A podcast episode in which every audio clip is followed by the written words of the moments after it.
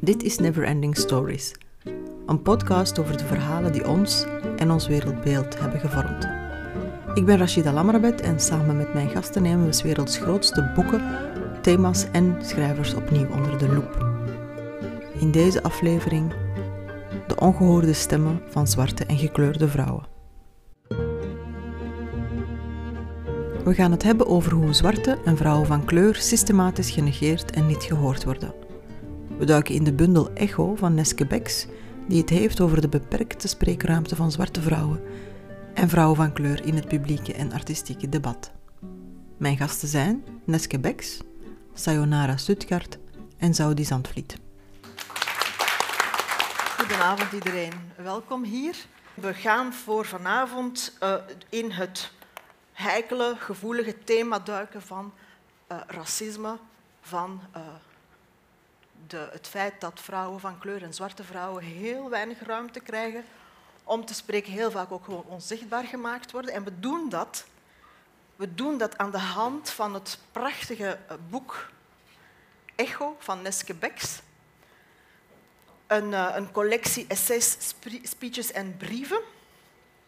Um, en we gaan het dus hebben over racisme binnen onze samenleving en dus over het feit dat de stem van de zwarte vrouw en de vrouw van kleur uh, heel vaak genegeerd en niet gehoord wordt.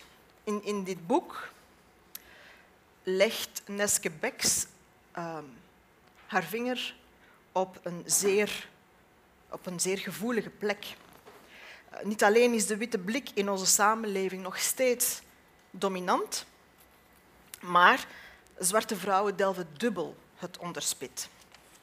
En Neske Becks laat ons in echo zien hoe zwarte vrouwen en vrouwen van kleur stelselmatig niet gezien en gehoord worden, hoe zij onzichtbaar gehouden worden. Een boek dus met um, heel interessante bedenkingen in essayvorm. Wat ook heel interessant is, is, aan het boek, is dat Neske hier eigenlijk een, een, een indrukwekkende ketting um, van vrouwen um, uit het verleden en het heden um, opvoert die onze samenleving haarscherp en trefzeker analyseren en het seksisme en het racisme blootleggen. Ik stel u eerst uiteraard mijn gasten voor en ik begin heel graag met Neske Becks. Neske Becks is transdisciplinair kunstenaar met een basis in theater, spoken word, zang en fictie en non-fictie. Disciplines die allemaal samenkwamen in haar hybride debuutfilm Eigen Volk. En in de literatuur debuteerde ze in 2014 met de Kleenex-chronieken. Ze publiceerde in meerdere bloemlezingen, waaronder de bundel Zwart. Ze schreef een kinderboek en nu dus ook een essaybundel Echo. En ze is oprichter van de Gilde voor Zwarte Beeldtaalkundigen en de redactietank Alphabet Street en De Tank. En in 2022 dus dit jaar um, werd Bex lid van de Academie van de Kunsten. Oh Proficiat. en welkom. Saudi Zandvliet um, behaalde een master in African American Studies aan de Boston University en is oprichter en docent van het vak Afro-Nederlandse Studies. En dat vak is een interdisciplinair vak dat zich um, voornamelijk richt op de geschiedenis van de hedendaagse realiteiten van Afro-Nederlanders. Zeg ik dat goed, Saudi? Um, daarnaast is Saudi leraar, opleider voor docenten maatschappijleer aan de Hogeschool Rotterdam. Welkom. En dan heb je Sayonara Stuttgart. Welkom. Ze leest, ze schrijft, ze verkoopt en vertaalt boeken. Dus ze doet alles met, met boeken. Ze richt de uitgeverij Chaos op, die nu een imprint is bij Das Mag. En ze werkt daar ook als acquirerend redacteur.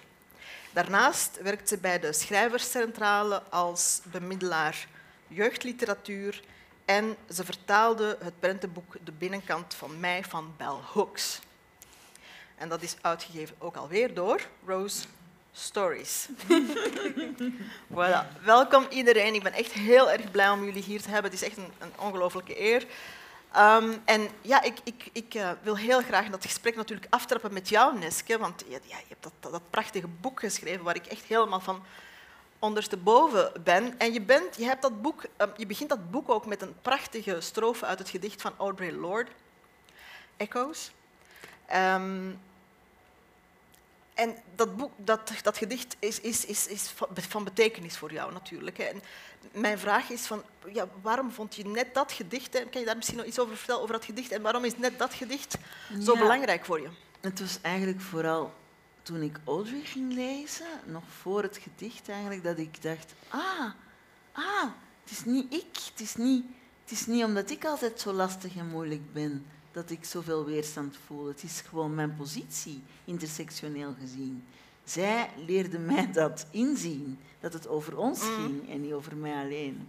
Dat klinkt heel simpel als ik het zo zeg, maar het, al, al het werk van Audre Lorde, ja, is gewoon echt mhm. fenomenaal, vind ik. En toen kwam dit uh, gedicht, Echoes, wat ze zelf heel mooi voorleest, uh, nog net voordat ze overleed. En heel dat gedicht is mooi hoor, maar we hebben dit gekozen als motto, omdat het, ja, there is a timbre of voice that comes from not being heard and knowing you are not being heard, which is not noticed only by others, not being heard. Toen dacht ik, ja, dat is het. En je bent toch een echo van degene die voor je kwamen. Mm En degene die na mij komen, hoop ik minder minder een echo van. Mhm, mhm. nee. Ja, het is, het is, een heel bijzonder gedicht, omdat ze inderdaad zegt van ja, het timbre van je stem wordt bepaald door het niet gehoord worden. Enerzijds zegt ze wel dat, dat ze gehoord wordt, maar eigenlijk wordt ze niet gehoord. Mm Wil, wilde je dat ook in het boek duidelijk maken? Ja, het, is, het, is, het hele boek gaat eigenlijk over die hele gekke positie van heel zichtbaar zijn, heel zichtbaar zijn en tegelijkertijd heel onzichtbaar zijn. Mhm. En wat, wat heel mooi is, is ook dat mensen als Toni Morrison die zeggen van ja, maar zichtbaar voor wie, weet je, ik zie je hoor. Ik zie jou, ik zie jou ook. Mhm. Maar daar is het niet mee opgelost. Ja. Voor, voor, wie moeten we dan zichtbaar worden? Nou, ik heb het over de kanon en het curriculum. En dat is het vooral. Het is mhm. niet dat ik uh, zit te wachten tot allemaal witte mensen mij gaan zien of zo. Mhm. Dat is niet waar ik precies op. maar ik, ik, eh, ik vind het wel belangrijk dat mijn mensen ook deel uitmaken van de kanon in het curriculum. Mhm. Dat vind ik heel belangrijk. En ook dat uh, ja, studenten zich uh, gesteund voelen door het curriculum. Op kunstscholen, op universiteiten, op, op scholen. Dat, dat, dat we ook mogen meedoen. Heb je, ja, dat vind ik wel belangrijk door, door dit boek te schrijven, heb je het gevoel dat je, dat je nu dat je stem dan wel gehoord wordt? Of, of heb je het gevoel van, ja, ik ben eigenlijk een beetje voor eigen parochie aan het preken? voor eigen parochie, ja, dat zou best kunnen. Nou, ik denk wel, wat mij heel diep heeft geraakt, is dat sommige zwarte vrouwen echt huilden en, en zich herkenden. En wat ik hetzelfde had bij, bij Audrey eigenlijk. En um, ja, ik weet niet. Ik, ik denk dat de tijd heel belangrijk is. We zitten nu in een tijd dat er iets aan het verschuiven is, wat hopelijk bestendig mhm. is en blijft. Dus het is niet zo dat ik met mijn boek eindelijk gehoord word. Nee, het was net in die tijd dat je... Ja, een essay wat hierin staat, schreef ik... Eh, sommige essays schreef ik al eerder. En dan zeiden mensen, ja, nee, dat is de politiek voor een moederboek of zo. En, eh, mhm. en nou ja, daarna viel het helemaal op zijn plek. Ook door andere boeken. Mhm. Van Coates. En ja. Dus het, het is onze tijd. Is het, is, het is het juiste moment om, om dit soort van, van boek te schrijven. Ja, maar dan zie je wel bijvoorbeeld als ik dan opschrijf met mijn eigen um, kritische oog van van ja, zou, um, zou Querido um, een paar jaar geleden dit boek ook hebben gepubliceerd, dan gaat de recensent dat wel tegen me gebruiken. Mm. Wat staat er wel in? ja, maar ik, ik zeg dat omdat ik me daarvan bewust ben. Ik vind dat heel flauw als de krant dat tegen je gaat gebruiken. Mm-hmm. Want ik kon toen ook al bij hen komen. Mm-hmm. Maar I don't mind. Maar snap je, dus het is de tijd, maar het is ook nog wel... Een, ja, zoals ik ook zeg van witheid, um, en witheid is niet alleen wit. Um, witheid um, maakt van dit soort dingen een economisch model. Mm -hmm. Dus dat, daar heb je dan ook mee te maken. En hoe ga je daar dan eigenlijk mee om? Als je weet inderdaad dat dit kan worden misbruikt, hè, als bijna iets performatief. Hè? Dat is een heel... Um, dat is een, het is een dans. Iedereen wil altijd... natuurlijk uh, decoloniseren, iedereen wil ja. ruimte geven, maar... En sommige mensen denken dat ze decoloniseren, maar die zijn eigenlijk alleen maar ja. bezig met to tokenisme. Mm -hmm. Of um, willen aan de buitenkant decoloniseren, maar wel de controle houden. Ik heb heel vaak meegemaakt in projecten, mm -hmm. als curator vorig jaar nog.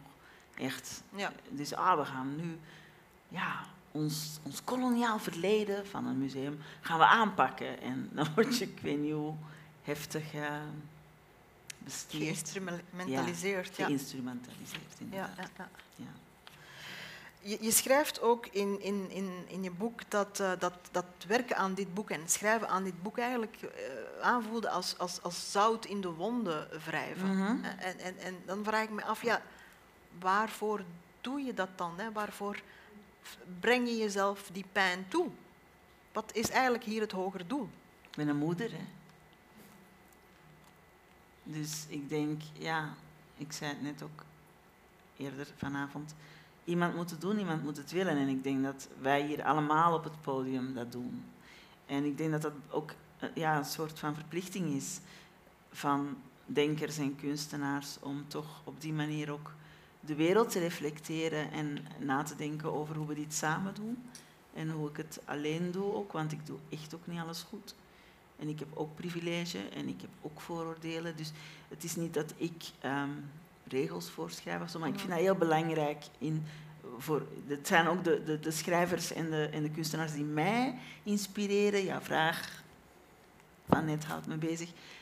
Die doen dat ook. Dus mm -hmm. ja, ik, vroeger, ik moet nog één ding daarover zeggen. Ja. Vroeger zei ik, ik ben geen activist. Hè. Oh nee, oh nee, dat doe ik niet. Hè. Ik vond het echt heel spannend. En uh, op een gegeven moment dacht ik, ja nee, de wereld ging zo trillen. En toen dacht ik, je kunt niet met je pennetje en je papiertje blijven zitten van, oh nee, ik ben geen activist. Want ja, dit activisme spreekt me wel aan. Ja.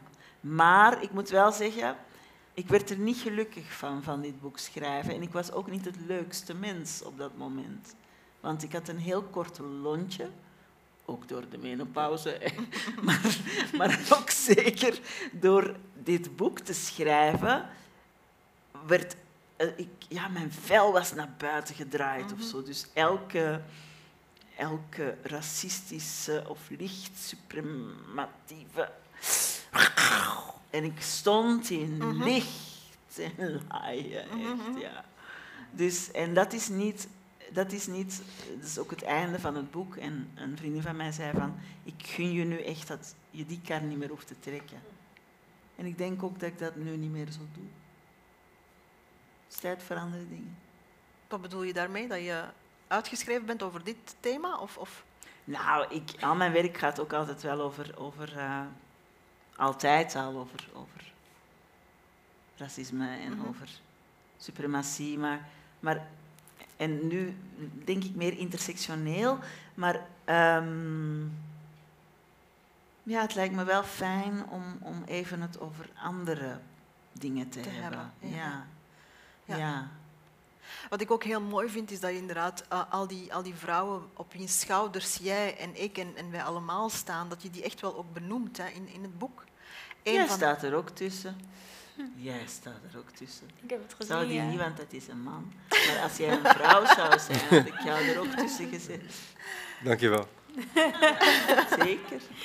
Maar een van die vrouwen die je benoemt, en, en wij delen dezelfde bewondering voor haar, dat is Toni Morrison. Hè? Toni Morrison, die, uh, waarvan je zegt in het boek, ja, ik probeer af te studeren in, in de Morrison-kunde.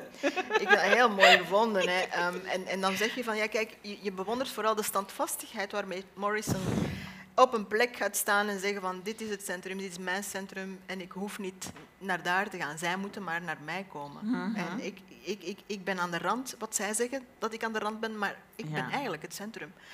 I Ehm, stood at the edge. ja, en- I en- stood at the border. En je laat, je- ze liet hen bewegen naar haar And toe. hè. made the world move over To to, me- where, to where I was. I was. Ja.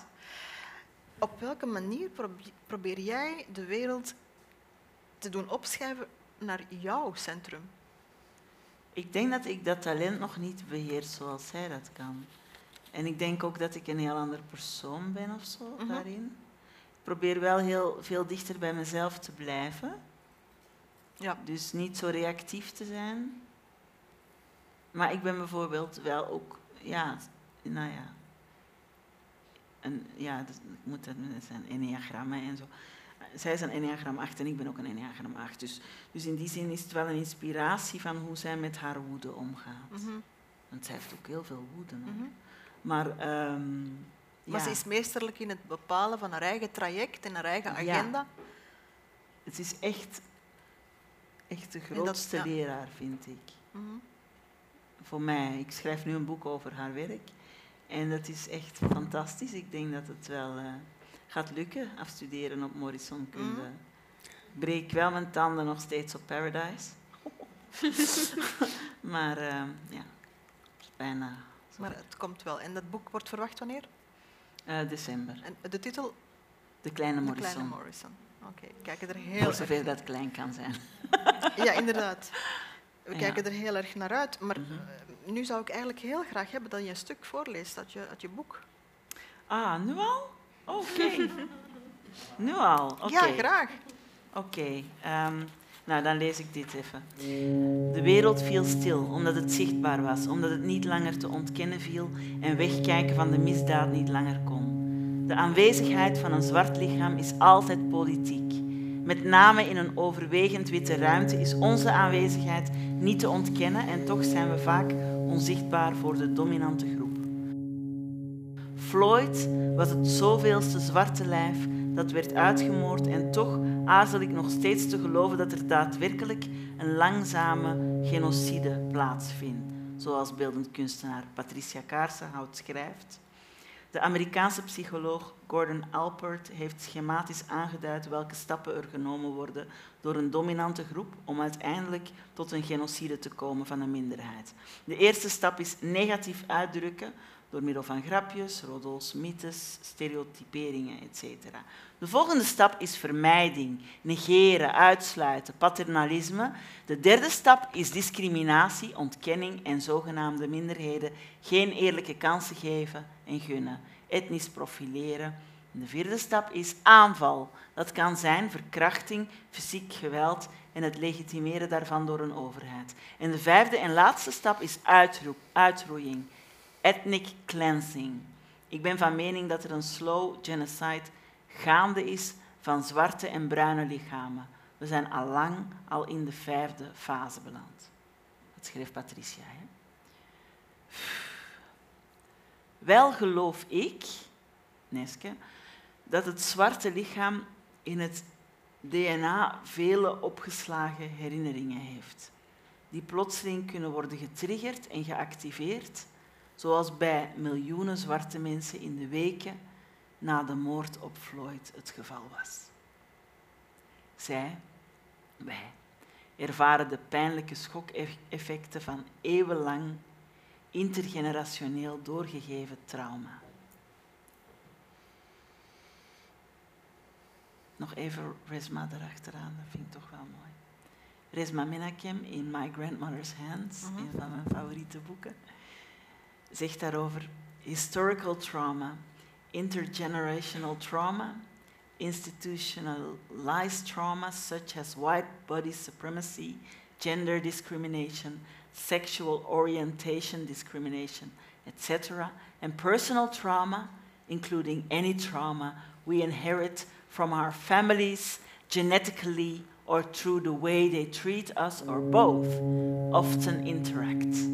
As these traumas compound each other, or as each new or recent traumatic experience triggers the energy of older experiences, they can create ever increasing damage to human lives and human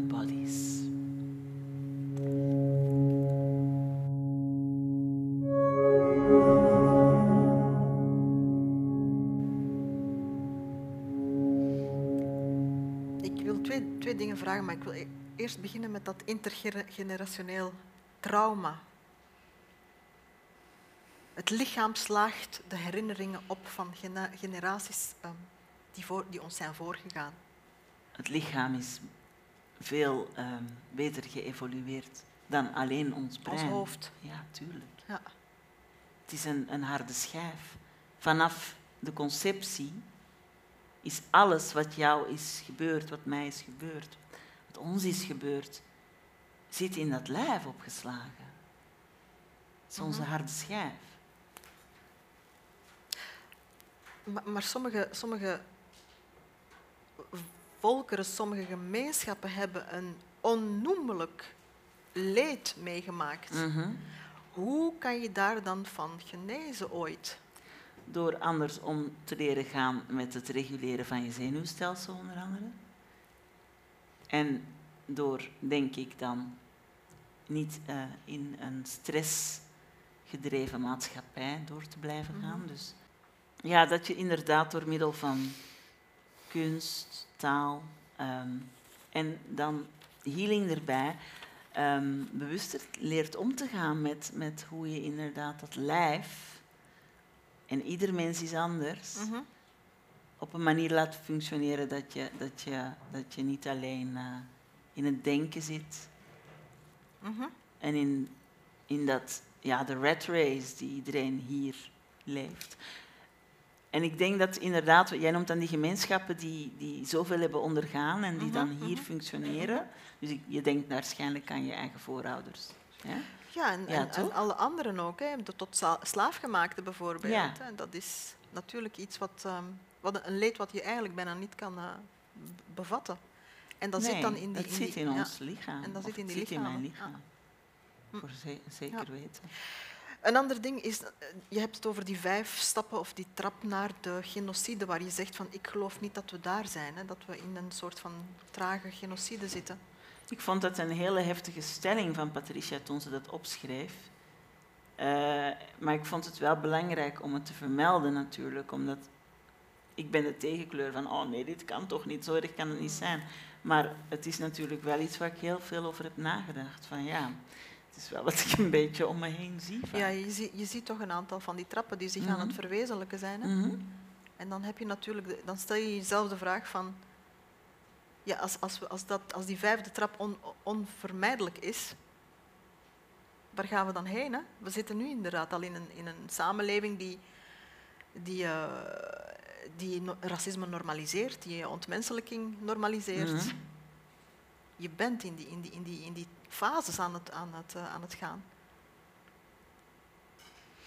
Klopt Ja. dat? Of, of zeg je van nee, we kunnen, dit, dit, is een, dit is iets wat we kunnen afwenden? Of dat is iets, we, kunnen, we gaan het niet vergelijken. We kunnen het Ja, niet ik- vergelijken bijvoorbeeld met. Ik weiger dus om, ik weiger dus eigenlijk een beetje om hierin mee te gaan. Mhm. Terwijl ik het natuurlijk ook eh, herken. Maar ehm, ik heb geen oplossingen, denk ik. Mhm. Jullie? Op deze vraag? Ik heb geen oplossing, maar ik probeer mezelf wel te empoweren. In die zin dat ik ehm, juist door bewustzijn en, en ook inderdaad door ehm, dat reguleren wat ik net zeg, probeer die triggers die in mijn leven in ieder geval te verkleinen. Mhm. Dus het is gewoon zo dat onze gezondheid, laat ik het bij mezelf houden, mijn gezondheid is zeker ehm, minder goed dan de die van de meeste mensen, zeker ook door racisme. Dus dan heb ik daar zelf iets aan te doen, want ik kan niet gaan denken, oh, al dat racisme wat in de wereld is, dat gaat mij dus nu kapot maken. Dus wat ga ik daar zelf aan doen? Mhm, mhm. Dus ik verander mijn leven dan. En mijn leefomstandigheden. Omstandigheden. Ja. Maar ja, je kunt jezelf nooit helemaal buitenschot zetten. Dat is onmogelijk. Dat is onmogelijk. Want er is geen land waar ik veilig ben. Nergens ter wereld, denk ik eigenlijk. In Europa zeker niet. Mhm. Dankjewel. Zou die, ehm, toen we jou ehm, vroegen om hier eh, aan deel te nemen aan dit, aan dit gesprek, heb je eigenlijk wel wat bedenkingen eh, geuit. hè, Van, hey, eh, ben ik hier wel de juiste persoon op de juiste plek? Kan je daar iets over zeggen? Voel je je hier goed op je plaats? Eh, ja hoor, ja, ja, ja. ja. Ik, ik, ehm, ik kreeg de vraag of ik hier aan mee wilde doen en toen heb ik ja gezegd. En toen las ik het boek en toen dacht ik, oh, ben ik wel de persoon om mee te, praten? Uh, ik denk dat je sowieso, als je uitgenodigd wordt voor een panel of voor een event, dat je zelf de vraag moet stellen, ben ik de juiste persoon? Ik, ik ben heel erg bewust van mijn eigen positie. Uh, ook als ik lesgeef. Je eigen positie als man? Als man, als, als, als zwarte man, als, uh, qua, qua, seksualiteit, als uh, kind van de voormalige kolonie Suriname. Al die dingen werken door in, in, in de keuzes die ik maak. Dus als ik het over lesgeven heb, als zwarte man weet ik dat ik een bias heb om andere zwarte mannen te lezen. Mm -hmm. uh, dus ook toen ik deze uitnodiging kreeg, dacht ik, oké, okay, ben, ben ik de persoon? Als, als programmeur had ik misschien iets anders gedaan. Had ik een all-female uh, panel geprogrammeerd. Uh, en er zijn genoeg zwarte vrouwen die, die mm -hmm. op deze stoel hadden kunnen zitten. Uh, dus ik had het niet per se hoeven te doen. Maar waarom dan wel? Uh, ik, ik, Rose Stories vind ik een geweldig initiatief. De, de, kinderboeken mm -hmm. lees ik voor, voor mijn zoontje. Like, nou, ik ben eigenlijk voor mij eigenlijk wel een soort van vereerd. Uh, het werk van een zwarte vrouw ondersteunen, waarom niet? En ik dacht ook, nou, als ik ook gewoon een uur lang mijn mond dicht hou en alleen maar luister, dan leer ik ook al wat. En dat heb ik net ook al gedaan. Zoals, like, ik, ik kan altijd aansluiten en gewoon een uur lang mijn mond dicht houden en luisteren. Ja, dat is een protest. Dus aan jou, aan jou stel ik geen vragen meer. Ja, precies. um, maar je bent hier en, en voel je je dan, oké, okay, je wilt luisteren en, en leren, maar voel je dat als, als bondgenoot dat je, dat je nog, nog iets anders kan doen? Of, of? Grappig woord, bondgenoot. Ik heb, ik heb, mezelf, ik heb niet, mezelf nooit in die positie gesteld. Normaal is het, like, ik ken bondgenoot, like, wit, zwart. Mm -hmm. eh, Oké, okay, bondgenoot. Um, ja. Oké, okay, daar gaan we. Hoe zou je jezelf dan, uh, dan willen benoemen, liever dan? Een broeder? Ik ben een, Aha, ik ben een, zwart, ik ben een zwarte man. Uh, mijn moeder is een zwarte vrouw, mijn partner is een zwarte vrouw, uh, mijn zus is een zwarte vrouw. Dus ik ben, ik, het is niet dat ik niet nadenk over de ervaringen van zwarte vrouwen in de witte wereld. Uh, zo heb ik bijvoorbeeld in, tijdens mijn collegereeks, is een van de thema's die wij bespreken, is het leven van de slaafgemaakten op, op plantages, mm -hmm. deadcamps, werkkampen. En ik doe dan wel eens een oefening met mijn studenten. En dan zeg ik, oké, doe even je ogen dicht en denk aan een tot slaafgemaakte. Of denk aan een uh, slaaf, tot slaafgemaakte. En als ik zelf die oefening doe, dan merk ik dat ik eigenlijk heel vaak aan een man denk. Dus de ervaring van uh, tot slaafgemaakte, ook als je naar de geschiedenis gaat kijken, als je niet uitkijkt, dan focussen we op de ervaring van zwarte mannen. Mm -hmm. Dus tijdens dat specifieke college verricht ik me eigenlijk puur alleen op tot slaafgemaakte vrouwen. Omdat de studie naar vrouwelijke tot slaafgemaakte een andere dimensie geeft aan de geschiedenis van slavernij. En omdat je dan ook aankomt op het concept van uh, dubbele onderdruktheid, mm -hmm. dat tot slaafgemaakte vrouwen onderdrukt werden door het systeem van slavernij, van tot slaafmakers, maar ook zwarte mannen die tot slaaf gemaakt waren, vrouwen, vrouwen tot onderdrukte. Onderdrukt, en dat is dan, uh, ik vind het zelf een, een, interessant college. En de studenten Wie geeft ook. dat college? Uh, zelf. Doe ik zelf. Mm -hmm. ja. mm -hmm. En naar wie, wie zijn dan jouw referenties als je het dan over die vrouwelijke ervaring wil, wil hebben? Uh, Bernard Moit heeft een goed boek daarover geschreven. Uh, die heeft onderzoek gedaan naar de slaafgemaakte vrouwen op, volgens mij, Guadeloupe, volgens mij. En er is nog een, um, nog een andere collectie van, van onderzoeken. Volgens mij heet het uh, More Than Chattel. Dus more, chattel is de, de benaming voor, die ze in Amerika gebruiken voor, mm -hmm. de, voor de slavernij. Um, omdat de, en dan in dat boek hebben we dus gewoon iets van 30, 40 verschillende onderzoeken die gaan over de ervaringen van vrouwen in de tijd van slavernij. Heb jij Toni Morrison ooit gebruikt in die lessen? Nee. Um, Nee, nog Want niet. zij schrijft natuurlijk ook heel erg over die ervaring van vrouwen die tot slaaf gemaakt Ja. werden en die inderdaad die dubbele discriminatie Ja. eh, on- ondergaan. Hè? Ja. Ja, eh, eh, oh, het is een achtweeks, achtweekse vak of een zestienweeks vak. Misschien als het ooit een master wordt, dat ik eh, Toni Morrison zal voorschrijven, En- Beloved. En ik ken, ik ken dan docenten die dat perfect zou kunnen doen. Hè? dan is zij ondertussen Ik- ik- afgestudeerd in de... In de Morrison. Ja, voilà. Ik kan je wel heel goede stukken daarover. Ja, dat lijkt me een goed idee. Je, je geeft dat vak eh, nu Afro-Nederlandse studies, of ehm, je hebt het eigenlijk geïntroduceerd in Nederland. Hè? Het is heel belangrijk ook om, eh, om daar even bij stil te staan. Hè? Want als we het hebben over zwarte denkers eh, en schrijvers, de meeste van ons hebben die eigenlijk wel op eigen houtje moeten gaan ontdekken. Hè? Ehm, en, en, en die waren bepalend voor onze bewustwording. En je ziet vandaag ehm, dat deze bronnen van kennis nog steeds niet worden doorgegeven via de officiële onderwijsinstellingen. Ehm, vind- is, is dat voor jou, dat vak, is dat de manier om, om, eh, om, om, om die kennis naar, naar, naar een jonger publiek te brengen, om inderdaad ehm, te achterhalen waar dat racisme vandaan komt? Ehm, is dat de manier om ook eh, dat, dat kennis of dat gat in onze kennis op te vullen? Of, of hebben, we, hebben we nog meer nodig dan dat vak alleen? Ehm, om, om wat te doen? Om, om die kennis die, die ons ontbeert. Hè. We hebben die kennis niet, we moeten dat allemaal op eigen houtje doen. Ja, ehm, aan de ene kant, kijk, ik, ik wil eigenlijk altijd wel dat het vak binnen de instituties is, om- omdat het ook gewoon publieksgeld is en ik vind dat eh, zo'n vak ook eh, zo gefinancierd en mogelijk gemaakt zou moeten worden. Mhm, mhm. En het, klopt, hè. ehm, ik zelf ook, nou ik heb dan uiteindelijk de, een master in Amerika kunnen doen, maar al, heel veel van de mensen in mijn omgeving, die doen dan een studie of die werken en die gaan daarnaast nog zwarte denkers lezen.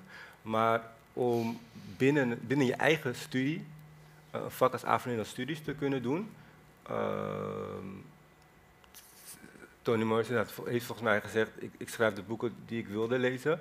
En ik zeg, ik, wil, ik heb dit vak ontworpen omdat ik dit vak wilde Mhm. hebben. Als ik, zeg maar, op de, als, Mhm. toen ik nog sociologie studeerde. Ehm, en dan niet nog een keertje naast dat je al je sociologieboeken leest, tot elf uur s avonds ook nog een keertje zelf Aan zelfstudie. aan zelfstudie te doen. Mhm. Uh, maar daarnaast ehm, hoeft het niet altijd binnen de instituties, omdat de instituties ook erg eh, kunnen beperken. Mm. Ja. Is, is het, is het, ehm, wa- wat hebben we eigenlijk nog meer nodig om, om onze kennis ehm, op te vullen? En, en dan wil ik ook zeggen, echt kennis die, die belangrijk is, niet alleen maar voor minderheden, maar ook voor, voor ons allemaal als gemeenschap. Wat, wat moeten we nog doen? Wat hebben we nog nodig? Ja, ehm, ik- als, als lerarenopleider gesproken, dan denk ik ook wel dat we in, de, in alle lerarenopleidingen ehm, in ieder geval onderdelen, niet per se van Afro-Nederlandse studies, maar in ieder geval het vertrekpunt van Afro-Nederlandse studies zouden kunnen integreren. Ehm, er is binnen maatschappijleer is er een heel erg discussie gaande over burgerschapsonderwijs en wie zou dat wel of niet moeten doen. Ehm, maar een- een leraar, leraar wiskunde kan behoorlijk problematisch zijn. Dus ook een leraar wiskunde zou bepaalde eh, kennis moeten leren tijdens de leraaropleiding, zodat Mhm. die niet schadelijk is voor jonge mensen. Ja. En dat is natuurlijk gesproken vanuit mijn positie als leraaropleider. Ik denk Mhm. dat we via onderwijs bepaalde dingen kunnen doen, maar onderwijs kan ook niet alles hoor. Nee, alles, nee. Het is niet zaligmakend. Nee. Nee. Je hebt ook een boek meegebracht, dat voor jou ook heel belangrijk is. Welk boek is dat? Wil je daar iets over zeggen? Uh, dit is het boek waar ik nu uh, les uit geef. Uh, dit gebruik ik als.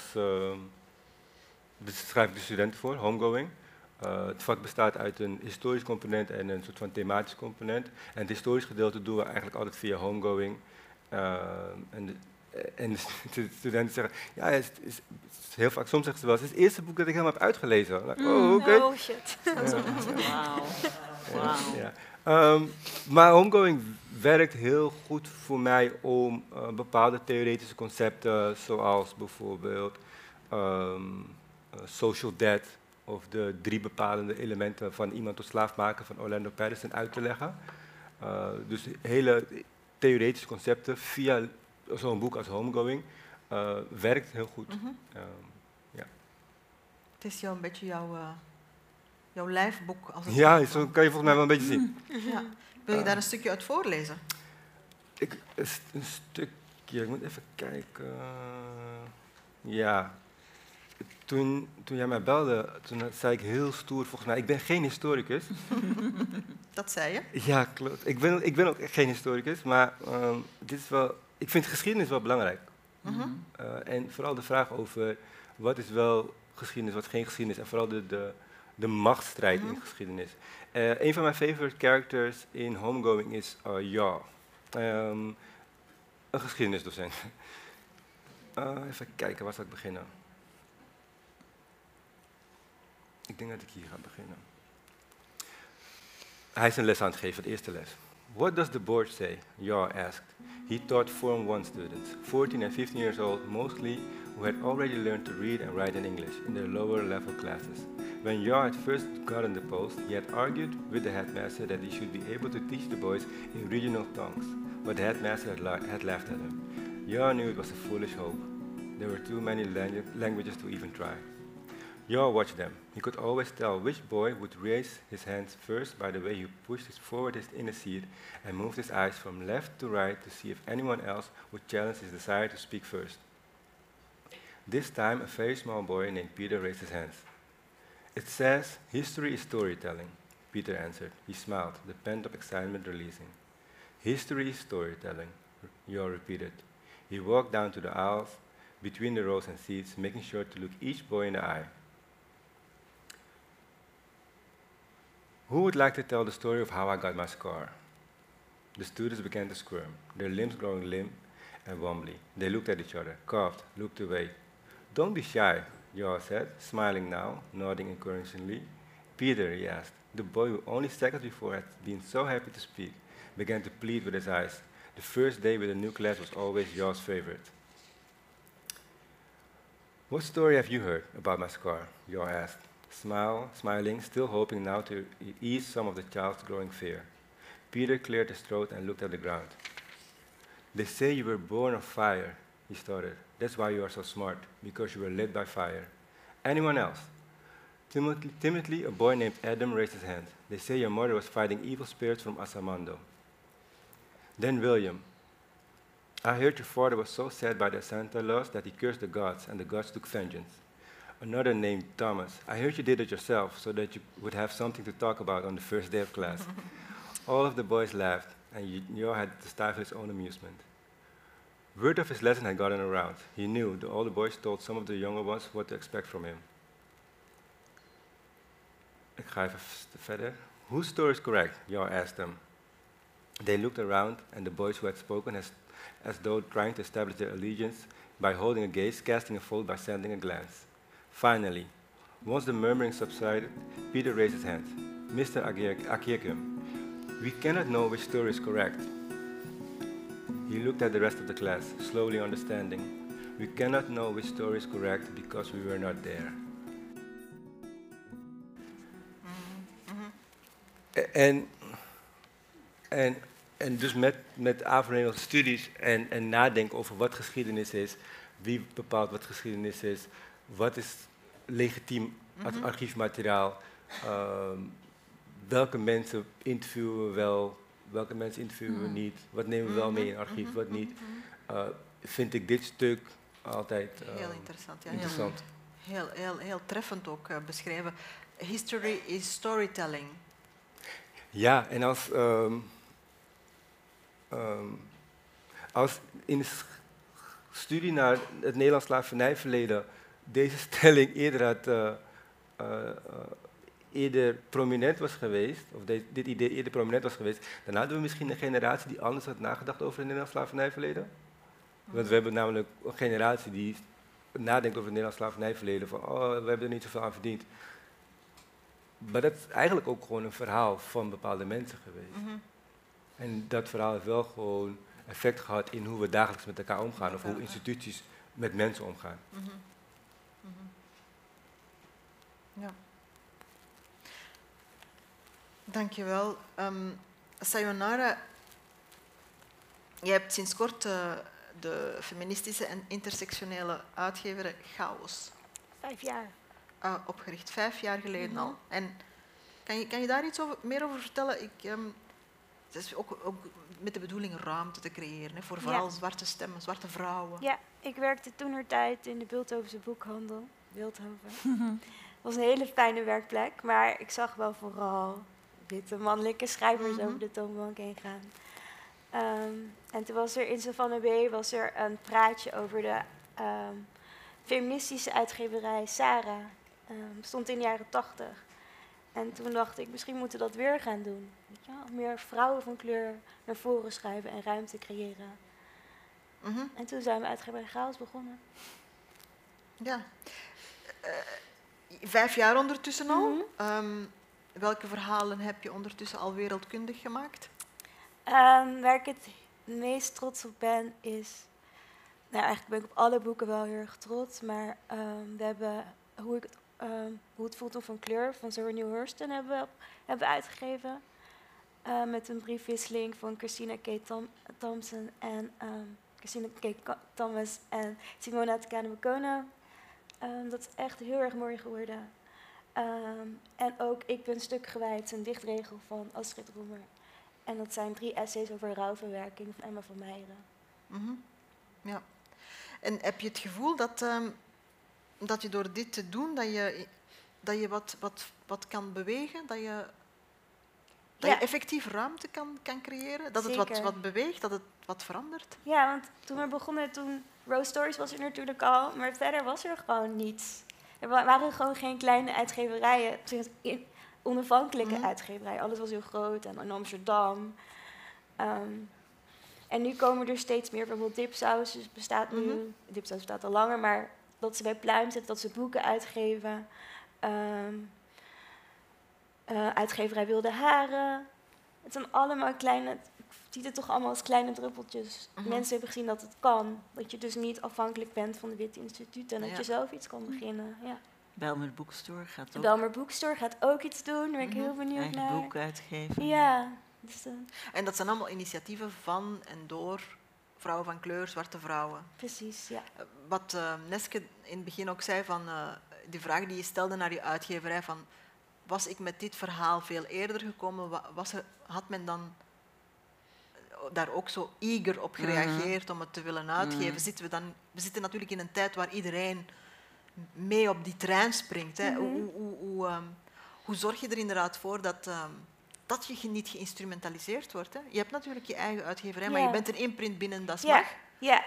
Eh, dat heb ik gedaan omdat we alles deden op, vrijwillig, op vrijwillige basis. En dat ging gewoon niet meer.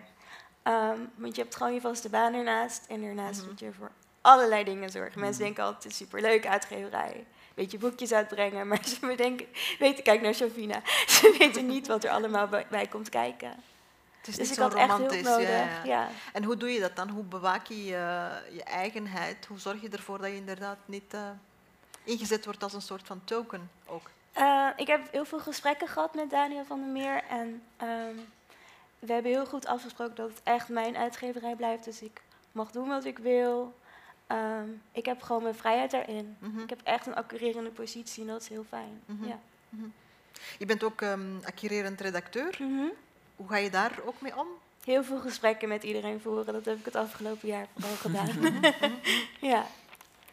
En eh, bij Chaos hadden we ook gewoon nooit geld. Dus iedereen die ik in het vizier had, die kon ik eindelijk uitnodigen en iets aanbieden. En dat is zo fijn.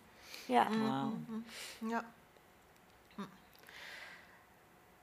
Het is misschien een hele domme vraag van mij. Er staan maar- geen domme vragen, alleen domme antwoorden. Maar ik krijg, ik krijg die vraag, vraag Mhm. ook heel vaak hè, als, als, als ik als schrijfster op een podium sta. ehm, ja, kan literatuur de, de, de wereld redden? Hè? En kan, kan zwarte feministische literatuur de wereld redden? Of waarom hebben we...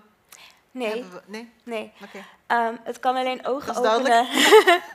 ja, het is eh eh, Marcia van Dasmach, of nee, Isabel van Dasmach zei... eh, soms moet je zelf eraan herinneren dat je geen dokter bent, alleen maar boeken maakt. En dat vond ik een hele mooie uitspraak.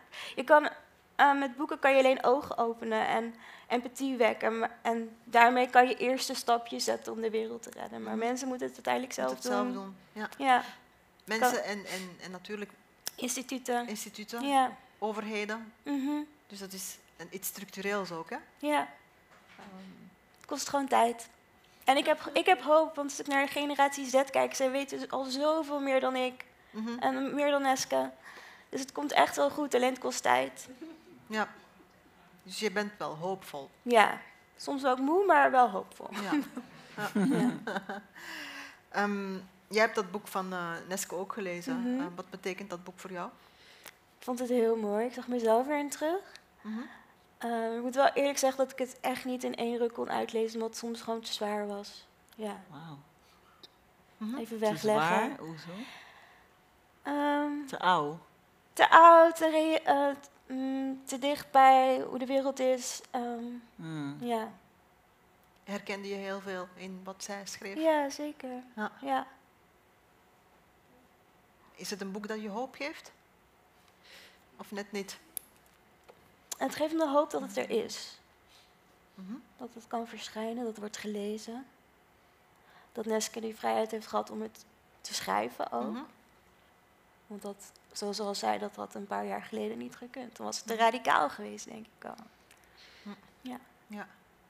Dus voor jou heeft het wel een impact gehad. Zeker. Dus dat ja. heeft jou ook wel een beetje Mhm. veranderd. ja.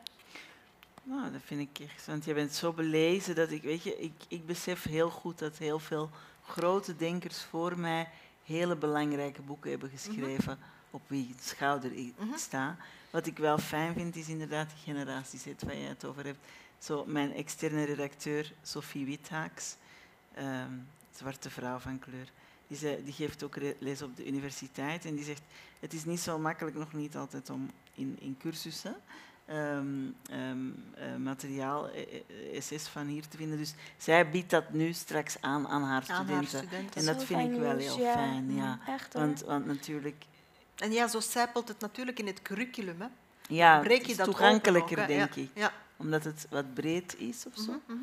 Eh, dus eh, to- ja, of toegankelijker, ik weet het niet precies. Maar, want ze geeft ook belhoeks natuurlijk. Maar, maar van hier, ja, ja. Mhm. Ja, dat was wat ik wou. Maar ik ben wel verbaasd dat het dan voor jou eh, pittig was. Ja, want jij bent zo belezen. Je hebt zoveel eh, gelezen. Mhm. Ja, maar het is ook wel vaak. ehm, je pakt toch wel vaak het Amerikaanse literatuur en dan kan je er nog wel iets van afzetten. Afstand van. Ja, en dit, is gewoon, dit is gewoon mijn wereld ook. Ja. Ik sta Ja. zelf in het boek. Dus het is, Mhm. ik ben ook bij die vertaalkursus geweest. Dus ik weet, Ja. ik weet welke trauma's er zitten. We hebben een Ja. vreselijke vertaaldag meegemaakt. Inderdaad. Mhm, mhm. Samen. Zo, Schept ja. op band. Ja, het is. Ja, ja. En, en dus het, het, is, het is heel dichtbij ook. Ja, het is heel Ja, ja, dichtbij, ja. ja. Maar het vertelt een noodzakelijke geschiedenis. Hè? Het is, het is, het is on- on- ons verhaal hè, Mhm. dat, eh, dat verteld wordt. Ja, En zoals jij ook zegt, het is zout in de wonden schrijven, maar we moeten het gewoon doen. Ja. Ja. Jij hebt ook een boek meegenomen, Sayonara. wil je misschien Vertel daar eens iets over. Wat heb jij meegenomen? De, de blauwe Goede Immigrant. Ik heb de Goede Immigrant meegenomen. aan 23 visies op Nederland. Mm. Ehm, ik mocht de redactie doen, Mhm. samen met ABC. En dat was tijdens de eerste lockdown.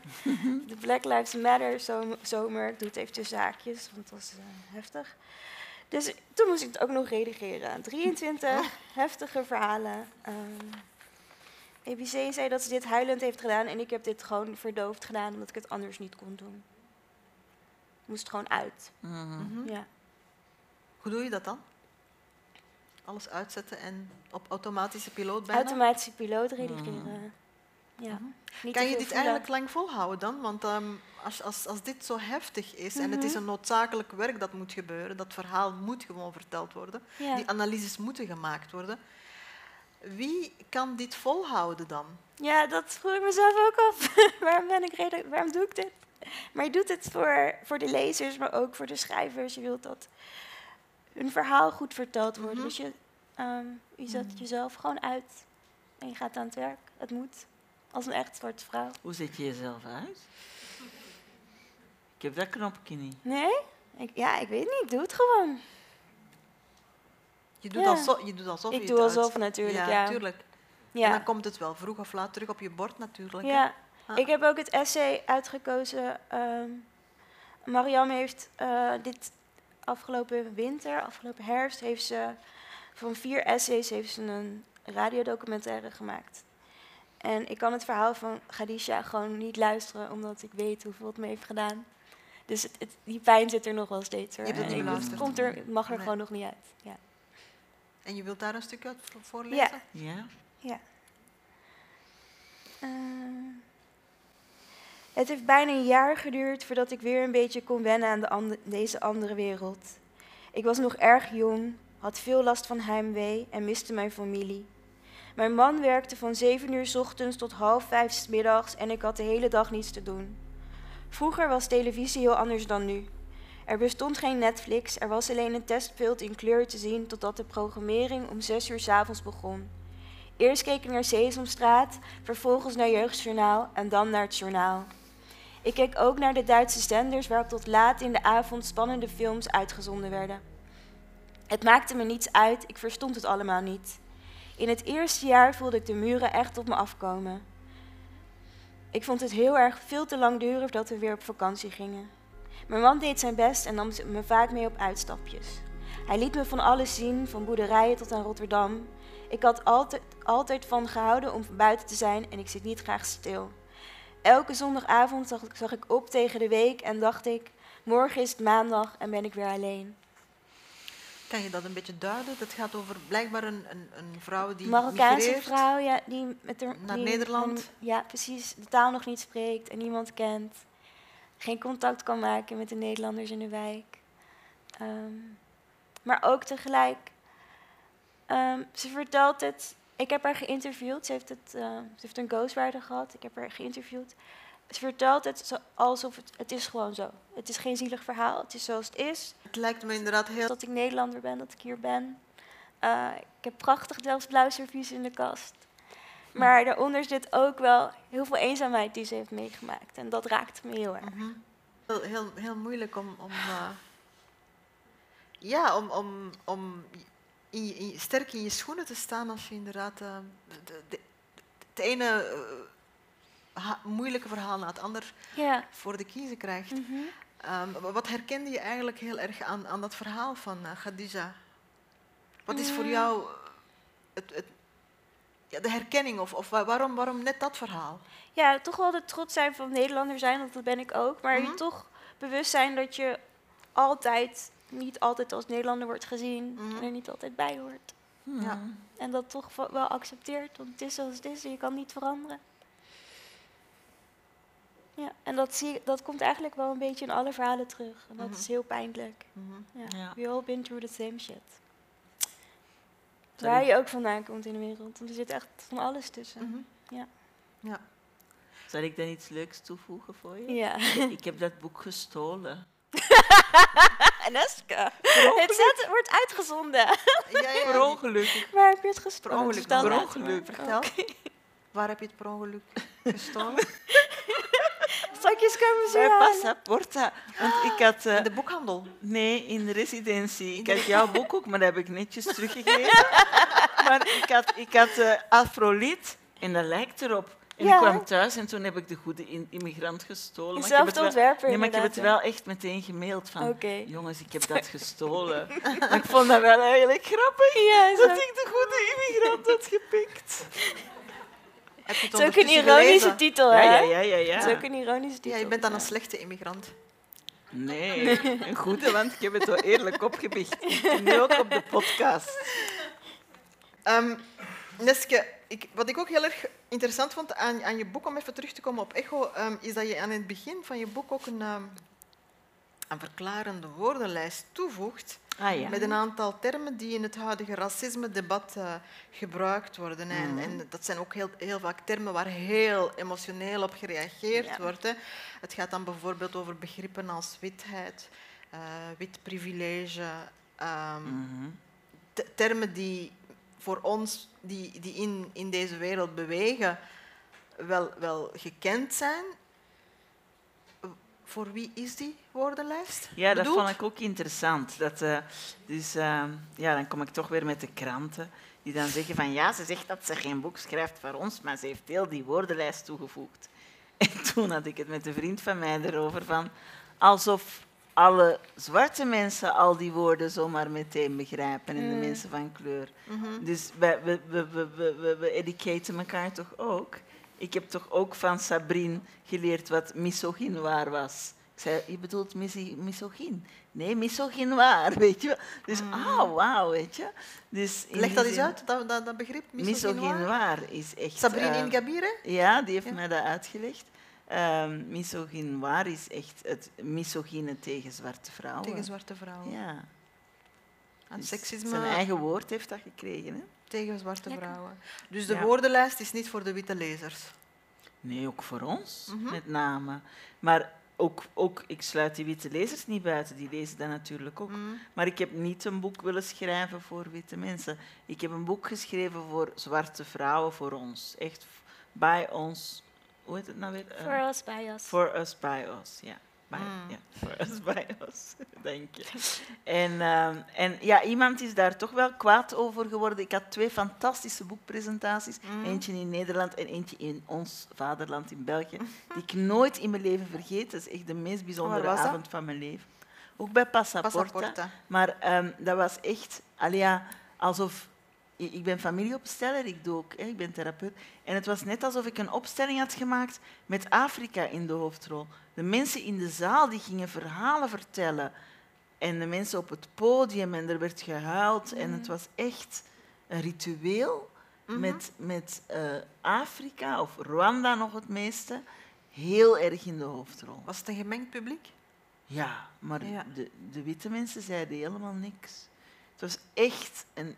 Ik had dat echt nooit kunnen bedenken wat daar gebeurd is. Dus daarom wil ik ook veel meer in België weer gaan werken. Mhm. Door die avond. Mhm. En in Amsterdam was het ook heel goed, hè? maar dan was het echt op power en Surinaamse vrouwen. En het was echt zo van, nou, nu gaan we het eens zeggen. Hè? Mhm. En, daar was dus, en daar was wel een witte vrouw die later tegen mij had gezegd, ja, drie maanden later, ik vond dat heel moeilijk. Hè? Ik vond dat echt moeilijk, hè, dat ik mijn mond moest houden. En ik zei, maar ik heb nooit gezegd dat je je mond moest houden. Ja, maar dat was niet voor mij, dat boek. Ik zei, nee. Ja, je moet dat, mij dat toch eens uitleggen, want ik, ik heb het er nu drie maanden... En ik zei, nee, ik ga dat niet uitleggen. Dan moet je dat boek lezen, of andere boeken lezen. Mhm. Maar ik ga dat niet uitleggen. Ja, maar ik vraag het u terug. Ik zeg nee. En val me er niet meer mee lastig. Heel goed. Mhm. Dat was hard voor mijn doen. Maar ik ben toch blij dat ik dat zo heb Mhm. opgelost. En, ah ja, en er waren heel veel zwarte vrouwen die zeiden... Oh, maar dat is zo erg als die vrouw zich zo rot voelt. Ik zei, ja, maar ik, ik heb echt het podium aan jullie willen geven. Mhm. En dat heb ik echt zo gewild, omdat dat nodig is. Mhm. Dus jammer voor die mevrouw. Die haar eigen huiswerk moet maken. Ja. Die het zelf moet gaan opzoeken. Withuiswerk.nl, toch? Ja, dat heb ik haar ook nog gemaild. Maar grapje mee. verder wou ik het niet oplossen. Ja, nee. Ja, withuiswerk.nl. Ja. En er zijn genoeg boeken, toch? Hè? Ja, zat. Ja, Ja, heel fijn. Ehm, doe je goed hoor. Dank je wel. Doe je goed hoor. Dit was het einde van de aflevering. In deze podcast hoorde je fragmenten uit Echo van Neske Becks, Echoes, Audre Lorde, De Goede Immigrant, samengesteld door Dipsaus Podcast, en Homegoing van Ia Gyasi. Neverending Stories is een initiatief van Rose Stories in samenwerking met de buren, Writers Unlimited, Landhuis Bloemhof en Watershed en wordt mede mogelijk gemaakt door Literatuur Vlaanderen, het Nederlandse Letterenfonds, Fonds 21 en het Prins Bernhard Cultuurfonds. Opname en montage door Jelena Schmitz.